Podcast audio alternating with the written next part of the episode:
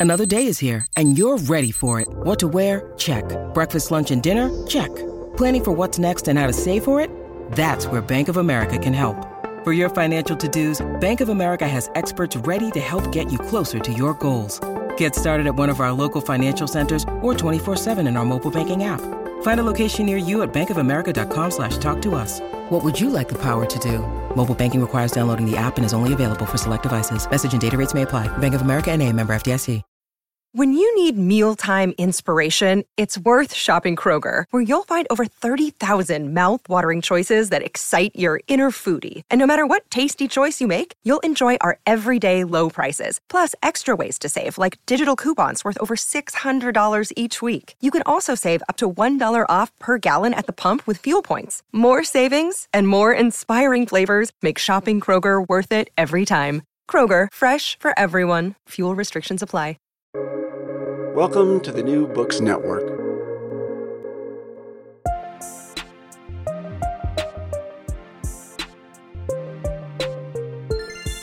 Welcome to Novel Dialogue, a podcast sponsored by the Society for Novel Studies and produced in partnership with Public Books, an online magazine of arts, ideas, and scholarship.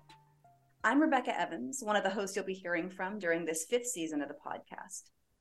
Novel Dialogue brings together critics and novelists to talk about how novels work and how we work in relation to novels, how we read, write, translate, and remember them. Today, we're lucky to have Erika Wurth in conversation with Leif Sorensen. Erika Wurth's 2022 novel White Horse has garnered rave reviews.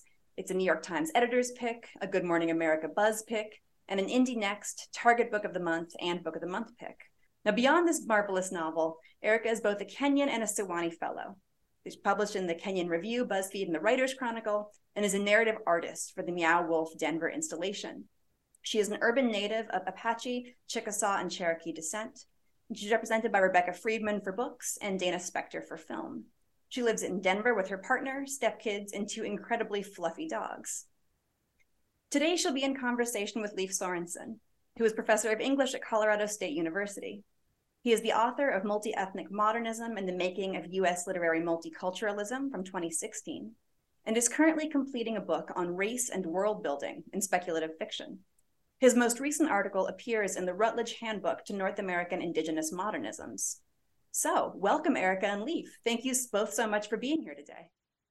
Thank you. Yeah, this is such a wonderful opportunity um, to uh, talk to Erika about her work and um, uh, had the pleasure of being able to go to a in-person reading with um, Erika a couple of weeks ago, and um, was of course taking notes of, well, what else do I want to ask? And um, I'm just thrilled. And so I, I guess we'll start off with um, just thinking about the way that White Horse fits into your career, because it's, and you know, you've talked about this in various places. Um, that uh, White Horse is a sort of shift in a career that's already seen you publish two books of poetry, two novels, and a linked collection of, of, of stories with a variety of independent and university presses. And in your um, recent Crime Reads article, you mentioned that you are making a transition from dark realism to, I'm going to quote you at yourself, probably this won't be the last time, um, to your childhood love of horror and speculative literature. And a sing- similar sentiment um, seems to animate the dedication of White Horse, which is dedicated, and I'm just going to read this because I love it so much. Um, to the to the nerds who fell in love with dragons and demons, with portals and alternate worlds, and who felt that in order to grow up, they had to put those things aside, and who came back. And so, yeah, I just want to start off by asking you what it means to you to embrace speculative genres and uh, that which have historically been considered unserious and disreputable. Yeah, I first I I want to say again what an honor it is to be here. So how do I so how do I see myself or how do I see myself like in the world of speculative literature is what you were asking? I'm so sorry. Yeah. Yeah, okay. You know, I and right, and it's because it's been seen as not um as serious in the past. I think you know, as I've said on a number of interviews, I was a super nerdy kid and I was picked on a lot. And I went to this sort of working class high school and I was sort of working class and middle class in certain ways. My parents were very came from very working class roots, and then they kind of became, you know, middle class over time. But my dad blew our money, and so we had certain privileges. Um, but otherwise, you know, I went to very gritty school in Idaho Springs, Colorado, and it was also like fairly diverse, like mainly working class white people, but um, a smattering of Native people, Mexican, Indigenous, you know, North American Indigenous. And I was just a super weirdo, and I was super um, internal for a variety of reasons. And so I just loved, you know, I think the easiest word is the escape of speculative literature, you know, spaceships and portals and ghosts, and that, you know, any kind of magic, elves were cool to me. Um, and I've said this a thousand times, but, you know, one of my dad's relatives tried to give me a copy of To Kill a Mockingbird. I just remember turning it over and over and wondering where the dragons were, you know, just like, apps, this is, ah, this is unacceptable. But then I went to uh, college and then PhD school and then became a creative writing professor because I thought, you know, oh, this is the most viable route for a writer. Um, it's not. but um, they iron that out of you. They just sort of say, okay, literary means um, realism, or sometimes literary means postmodernism, right? Um, but I, and and it certainly doesn't mean what was called genre. And over time, I kind of thought, you know, this is, doesn't make any sense. I would be like, okay, well, what do you mean by literary? And people would be like, um, good. Or more recently, they'd be like experimental. And I'm like, well, okay, but what's the experiment? Like, what is what is it that you're doing that is different?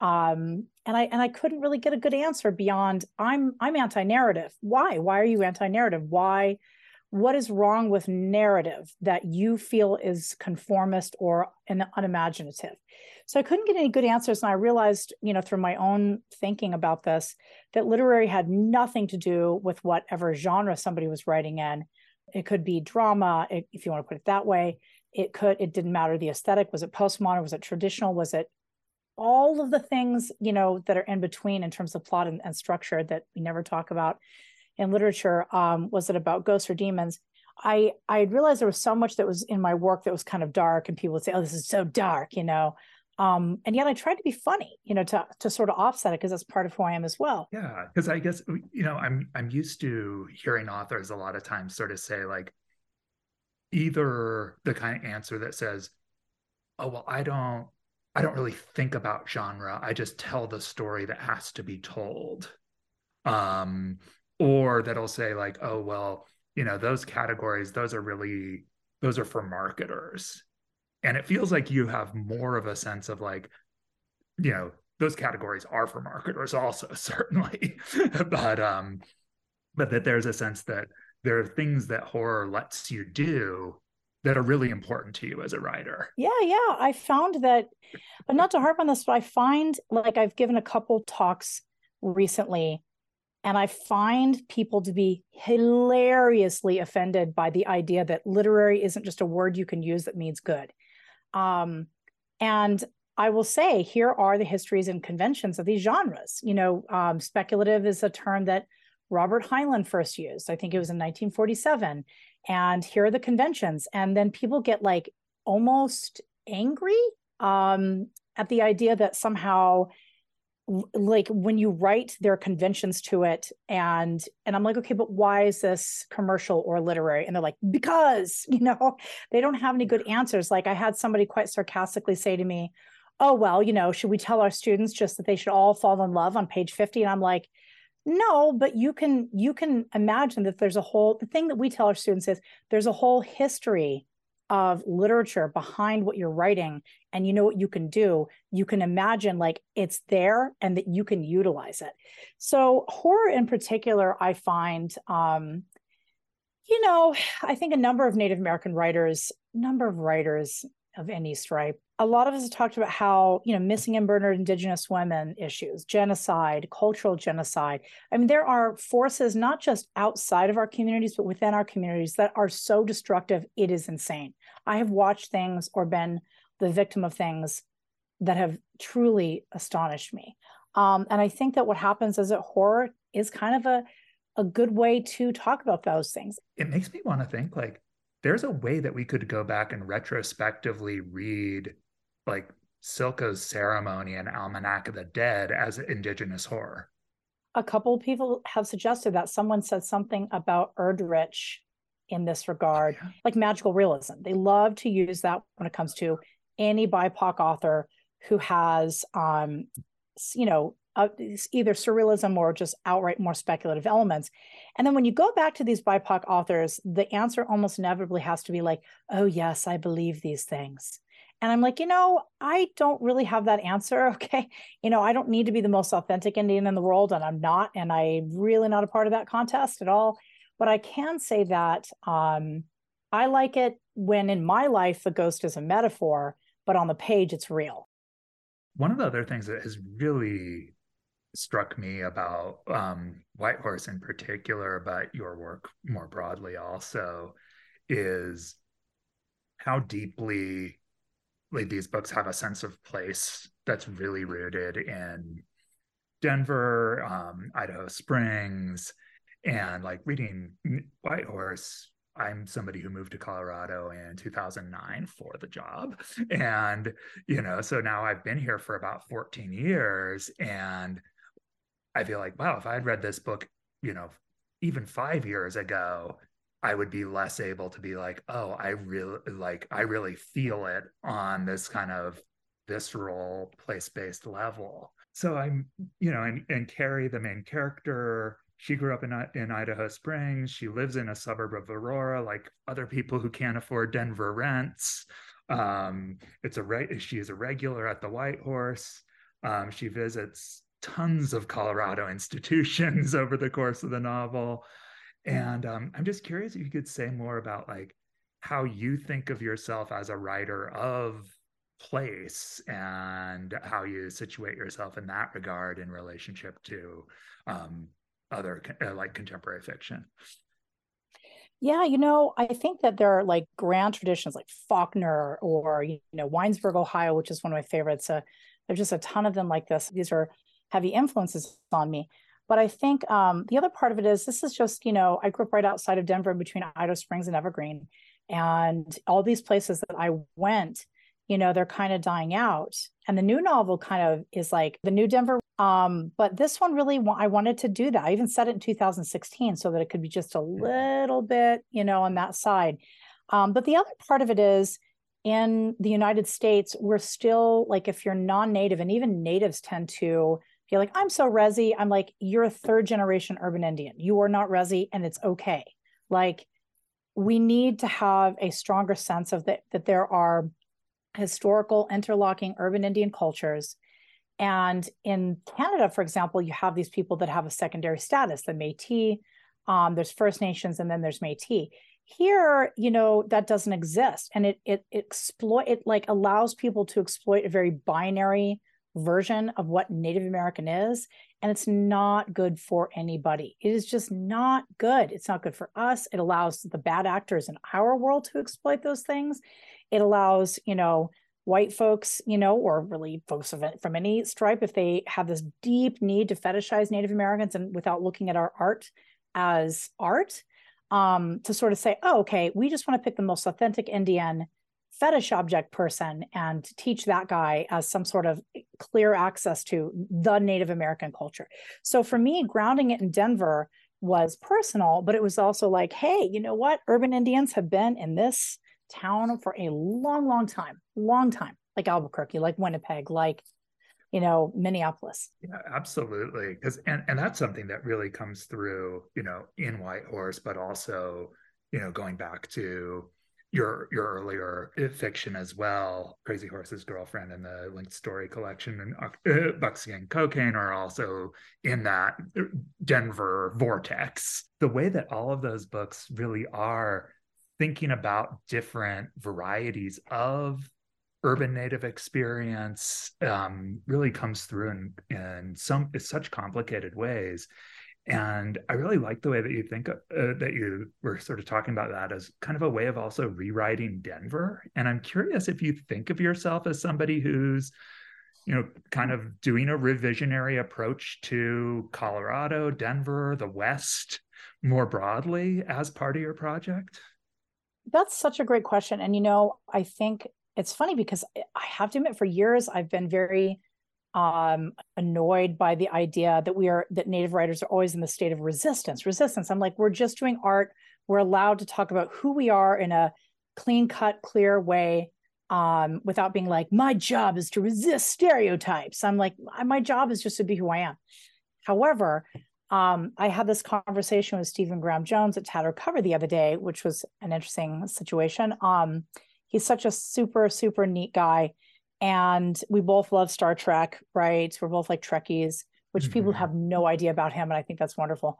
In any case, he had said something about how this it was on a podcast on the talking scared podcast which is great um, mm-hmm. and i brought it up i was like you had said something about resistance as fun and i was like you know what he's right because look it's a it's a factor in who we are i do need to be like right like colorado isn't this white space full of cowboys. There are actually lots of indian and mexican indian cowboys.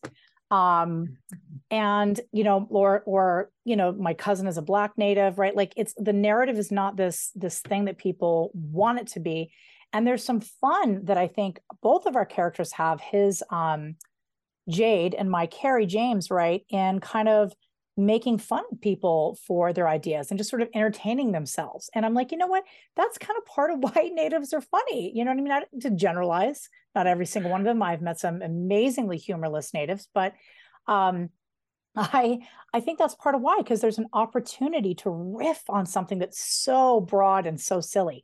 That makes me think of just one of my like laugh out loud like remember this moment for the rest of my life bits of, of Kari's dialogue from the novel, which is um, there's a moment in her uh, in her quest that takes her to that ultimate haunted site of Colorado, the Stanley Hotel.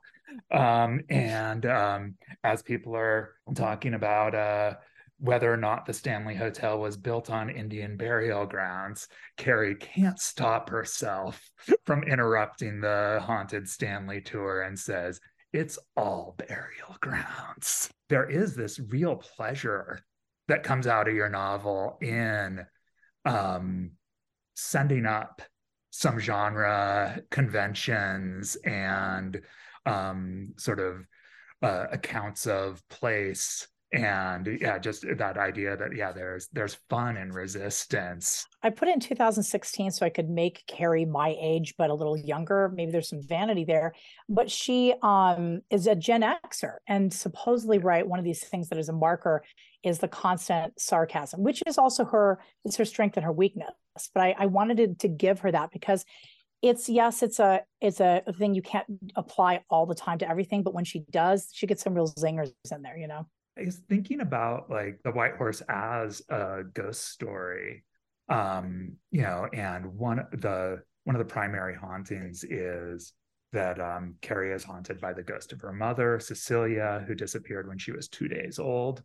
Um, and as Kari, uh, Kari, uh, Kari learns more about the mother, um, who she assumed had abandoned her, she experiences these flashbacks from her mother's life. And this feels like another place where you get to add more, even more texture to the version of the Denver that you're presenting to us. Right. And I was especially taken by the moments when when tapping into Cecilia's life allows you to connect the novel and Kari to the Red Power era um, which, you know, again, for our listeners, is the period of indigenous act- activism most associated with the American Indian movement, the occupations of Alcatraz, the federal building, and Wounded Knee. And I was wondering if you could just say more about what informed your decision to make that connection. On some level, it was a craft decision because you're right. I wanted to give some history and some depth, of, especially for Kari, who's like, I'm an Indian and that's where it ends. I know what tribes I am. I don't care. You know, um, and she's not like people kept being like, she's self hating. And I'm like, never. Kari's happy to be a native person. She's just a cynical working class person who's not interested in traditional spirituality at the outset especially because it just seems hokey to her or silly or unnecessary but she she she's not given a choice over time but i think that um I'm not a political scientist. I didn't major in Native American studies. I'm I'm a doctor of metaphors. so, but I wanted to make sure to like, you know, put in some of that history because it, going back to the whole urban Indian thing, I wanted to make that clear that that those were very urban Native movements, and they were on the res too. and those those interlocking things are important like for example and they're there and tommy orange is there there there's like a real sense of even though his his background and mine are so different um there's a real sense of like this is what occurred here and this is why it's important. And actually i want to say his might be the first urban indian novel um, that doesn't harken back to the res. And i think it's that's kind of important because what it does is it there's there's there's something wonderful about writing about the reservation if you're from one or if your grandma's from one. There's also something so cool about not having to center it over and over again in order to be like see how authentic i am? See how authentic i am? And there's something so i wanted to make sure to put those in there. But why it was craft based too was earlier more realistic realism um, versions of the novel just had too many moments of things being repeated. Well, your mom, they're sitting in a room talking, right? And I know literary fiction people love description and dialogue, but in my opinion, that is one of the markers of why it's it's often boring. You know, I wanted to have a more fun mystical moment where the main character is allowed to portal into her mother if that's not weird um, and see these things for herself so that the audience could see these things for themselves. I guess thinking also about um, you know the novel being set in 2016 and then coming out in 2023 and thinking about like the way the all the different kinds of collective action movements that are happening now and you know whether indigenous led um, what movements like the water protectors or idle no more um, and then obviously like black black lives matters and other movements many of which were you know doing lots of things in denver um, in, in in right around the time the book was coming being written and coming out. I imagine that you were thinking also about possible connections between the aim era and our own this current era of um, collective action movements? Yeah, you know, I think Black Lives Matter had a deep impact on Indigenous activism. It always has, you know, and I think they there are two conversations that are had in this way that that are relevant, which are a it's true that we are we are we have a different historical trajectory than African Americans in this country. And so that sometimes you can't just directly plop something on but on b and yes of course you know indigenous people are often really invisible but b we sure do owe a lot of our political movements to them in every way. I mean there is just no way around that. And sometimes you know in our communities um, black indigenous people aren't treated very well. And i think it all has to do with this constant conversation around who's an authentic indian. Like who's an authentic indian? And there are like i said there are bad actors in our communities who are like me and only me and let me tell you why.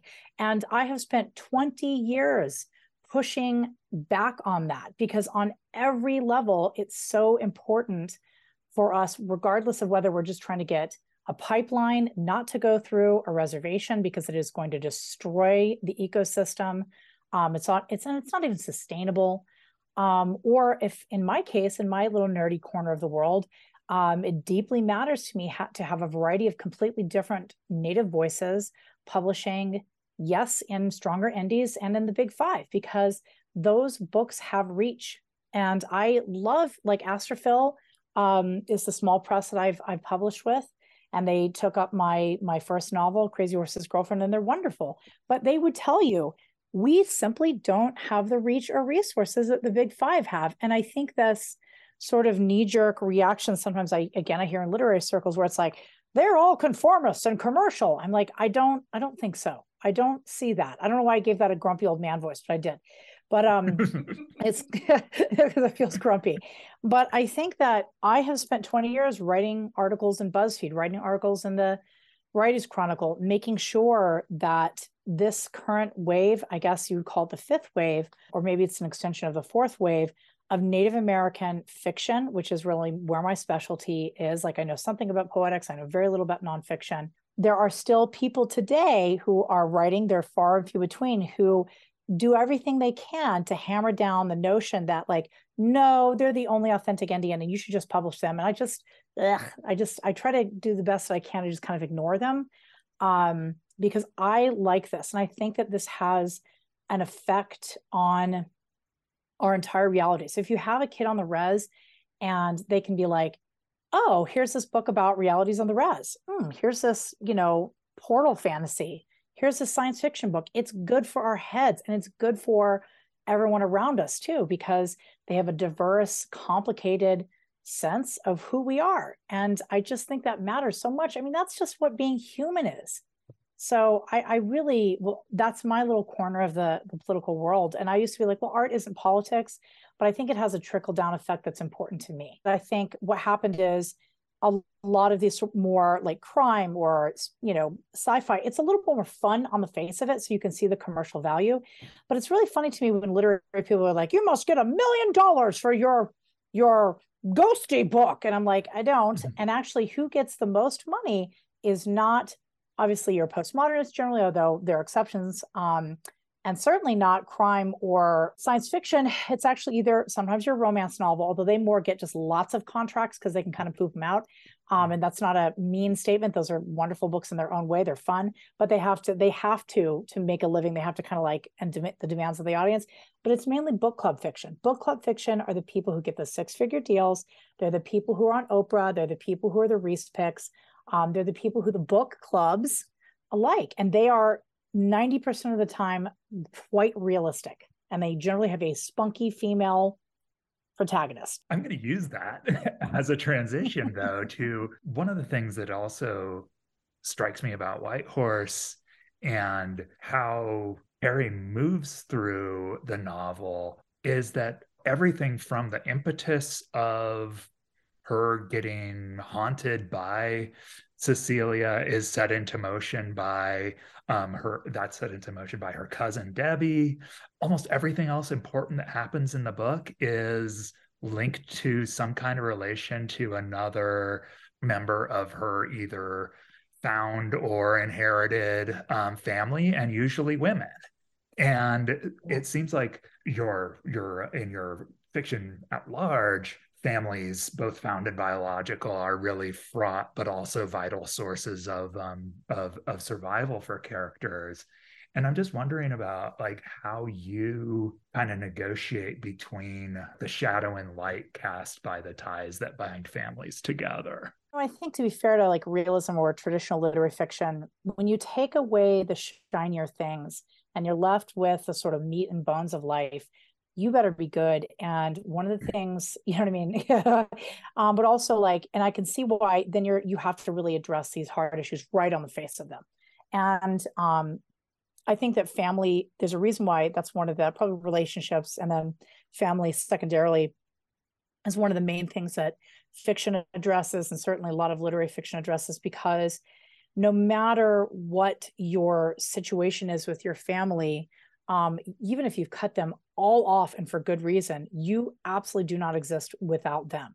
And you come from them. And you're you're part of why you cut them off is you're terrified of being them and you don't want to be them. You see these things in yourself you don't want. Yeah, and that makes me think of um recent literary criticism book that's one of my favorite books in recent uh, Indigenous studies, which is da- uh, Daniel Heath Justice's "Why Indigenous Literatures Matter," and you know one right. of the things that he talks about in that book that really resonated with Kari, and especially the way you were describing that Kari Debbie dynamic, is that Indigenous literatures can teach us how to be good relatives. And I, I, think that's what's so remarkable about this book is that it gets at this hard work of being human, of being in relation with people who you have to maintain a connection to because we don't we don't survive without that network. Sometimes there are like um you know Native American like touch phrases, if, if that makes mm-hmm. any sense, um, that I find a little dusty. Just a lot of like very like our traditional ways are so pristine and perfect. I'm like, hmm, we also have a bunch of predators in our communities. So there are times in which I'm like, I'm not sure how I feel about these things that get perpetuated to make us into perfect Indians. But at the same time, I can't deny that if you look at traditional um, and if we'd been allowed to grow, maybe they'd be really a little different. But if you look at traditional um, systems of relationship, yes, I do think they do show better ways because they're not meant to be tremendously hierarchical, but they're meant to be very respectful.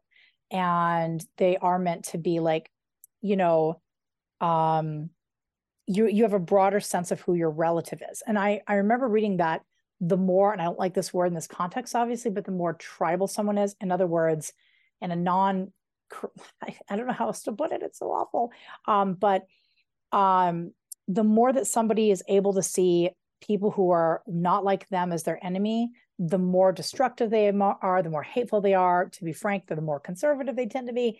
And so but the more people are able to see people who are not like them as relatives, the happier they are, the better their system is, the better their family system is, the better their they are spiritual spiritually, the better they are. Um, and so I do think that's true. Like even Kari's cynical, but she finally comes to a point where she's like, "This is the thing I did wrong. I I, I love this person. That was wrong," and she takes accountability.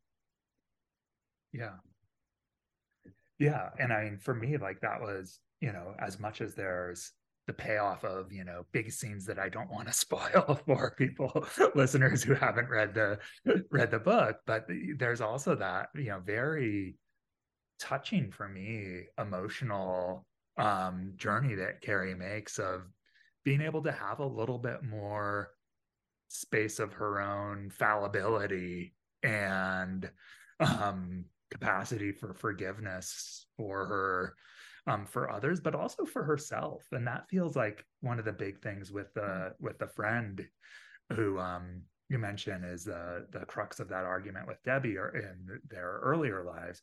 That's also the um, the friend who Jamie loses to an uh, who uh, Jamie who uh, Kari loses to an overdose.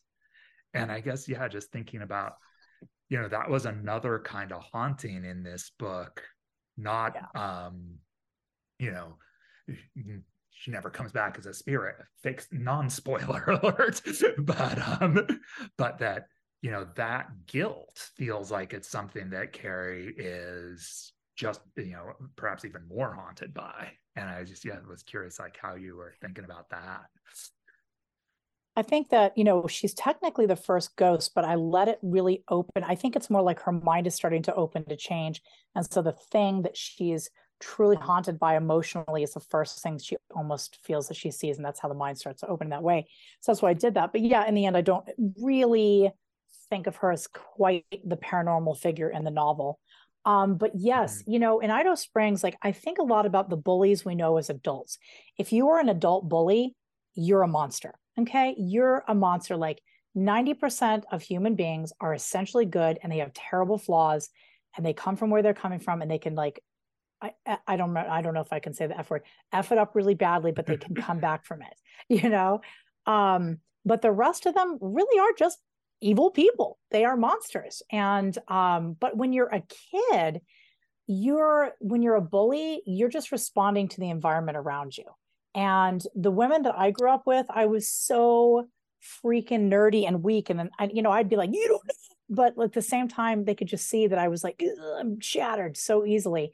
And in their way, they were kind of trying to toughen me up. They were like, kid, you know, the world is not nice. And they were tough because they had come from poverty and or uh, sometimes incest, you know, um, you know, were, you know, on, on the back of their minds, it was like, I don't know what's what what what the future has in store for me. And this is why, you know, heavy metal is also a theme throughout because it has that kind of like you have to be a genius to be good at heavy metal but it's also so you're like okay i am special i'm going to get out. But at the same time it's also just ragged and cruel and listening to it is is sort of a salve in a certain way because it speaks your existence. But yeah i wanted i thought a lot about like who you have to be in order to survive. And then and especially like i said idaho springs and tough little towns like that or tough parts of the city and then what happens is Kari finally realizes, like, oh, I can still be myself authentically, but this is not that I I can't be in control of everything. Like I want to be, it scares me not to be, but I was not in control of my friend dying. I was not in control. Like she, she was an adult. She chose. Um, and I think Kari just doesn't want to let go that control. And control is guilt, and control is also responsibility thinking so much about just like the pleasures of genre that have sort of floated in and out of this conversation throughout, right? And like like I, I keep thinking back to these kinds, like you said, right, that there's this like, almost a fear of plot, right? That was something you said early, and and I know, right? Which is, I mean, and like Lev Grossman, there's the genre term, all this stuff about like genre as as plot but i think that you're a perfect group of genre writers that show like you can like doing plot really well also means doing character and relationship and setting really well those are not like which is the the silliest most obvious point but like those things aren't in isolation right? I think well number one i owe lev grossman he i someone some sort of ex of mine had said you know you kind of are getting back in a genre a little bit. You should read the magicians. And it sat on my like on a like a trunk for a little while and then i picked it up and it was just over for me. I was like i'm done. Like I, I started reading like less and less what you call realism and then i now it's almost never. I just can't i just can't go back and part of it is this snotty kind of like ugh, structure plot you know what what is this it's just as hard as characterization the only thing that i can think like you can and I've even seen people be like, I'm into lyrical, I'm into language. And I'm like, you know what? That you're aligning yourself with poetry because poetry was the first thing that was appreciated in terms of the written form as like in terms of our contemporary society um as a as a art form and so you're aligning yourself with that but it doesn't mean that structure and plot are inferior they're actually really hard and i want to be like all right you, you know, pull out, um, you know, uh, save the cat. And if it's so easy, you do the beat sheet and you do it effectively. And if it's so easy, like sell it, sell, sell. And I bet you these people would be like, I, like, I've been like, you know, an effective catalyst. And they're like, uh huh. Like, you know, you can't just be like, here's my big idea in pretty words. You know what I mean? I just don't, I don't get that. I think there's a real pleasure in saying, okay, the catalyst isn't here normally, but in this structure that I've chosen, which is a little more complicated, like multiple point of view or spiral or whatever, I might put it over here and I might make it a little different. So, you know, I, I, I don't know. I just, I'll never understand that. Yeah, it makes me think of there was a podcast I listened to with uh, Marlon James and Victor LaValle talking about um, uh, um, sort of genre snobbery, and and um, Marlon James said, you know, well, I think a lot of times it's just that these, you know, and it's that amazing Marlon James voice doing it, but you know, they just can't plot. Yes. And then they try yes. to make it into a virtue by saying they're yes. they're lyrical or you know no, and we all are taught that. Like Marlon had a very similar. I keep meaning to read his fantasy novel, and Marlon's right. And He's always like got this like very appropriate tude when it comes to everything.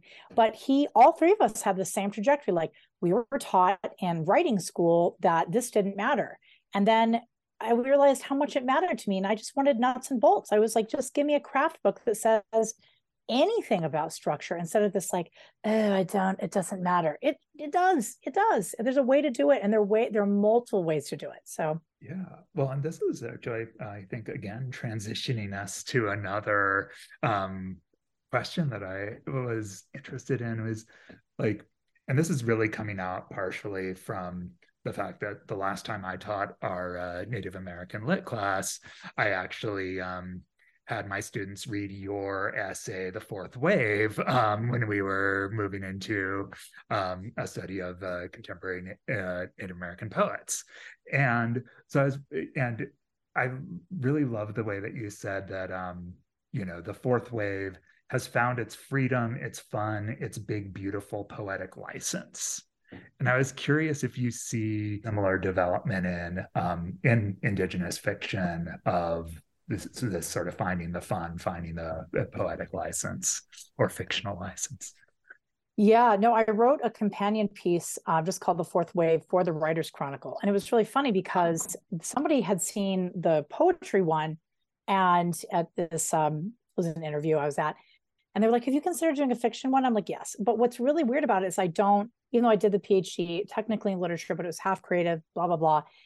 I don't obviously think of myself as a critic, but this conception of these waves has there are classes taught around these two articles. And I find that really funny because I'm like, you know, it just goes to show you I, I love Native American critics. They're they're rare and they're smart and they're wonderful. But sometimes when they're like decolonize, I'm like, that is just a word to you because you know, I find them oftentimes kind of like repeating what their peers say. And I think because I've got this outsider status, as a writer i can look at things in terms of form and craft. And so that's what i did with the with that essay and with the second one.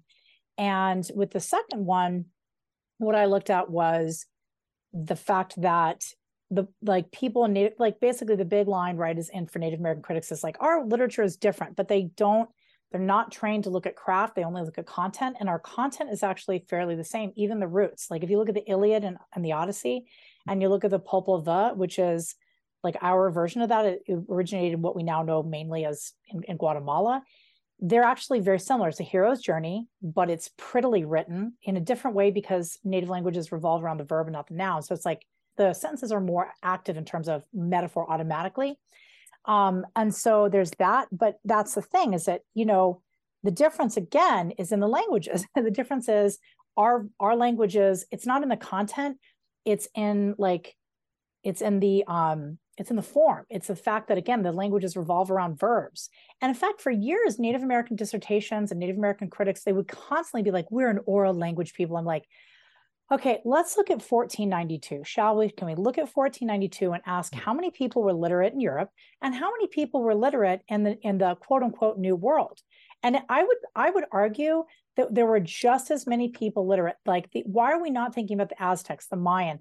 And there are different forms of literature that might not be quite as complex or whatever.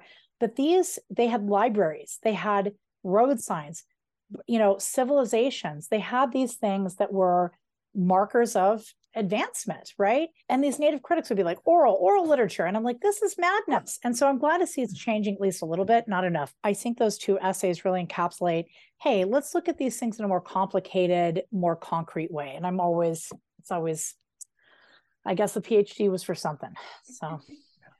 And such a necessary reframe, as always. To be like, we're talking about literary artists. Let's look at art. Let's look at craft, right? Like let's get yeah. away from these violent sociological sociologically reductive readings right like let's yes. let's yes. get rid of that and let's remember that we are talking about craft yeah david uh Treuer's um, native american fiction a user's manual really busted yeah. that door open and boy did he make a lot of people really mad and i was like i love this book so. Yeah and i guess you know maybe thinking about that side of craft like are there you know particular writers that you see kind of as either mentors that have pointed you in directions that are important to you or as kind of you know co-conspirators or um, uh, um, you know partners in crime as you're kind of creating a a, a different version of um, you know both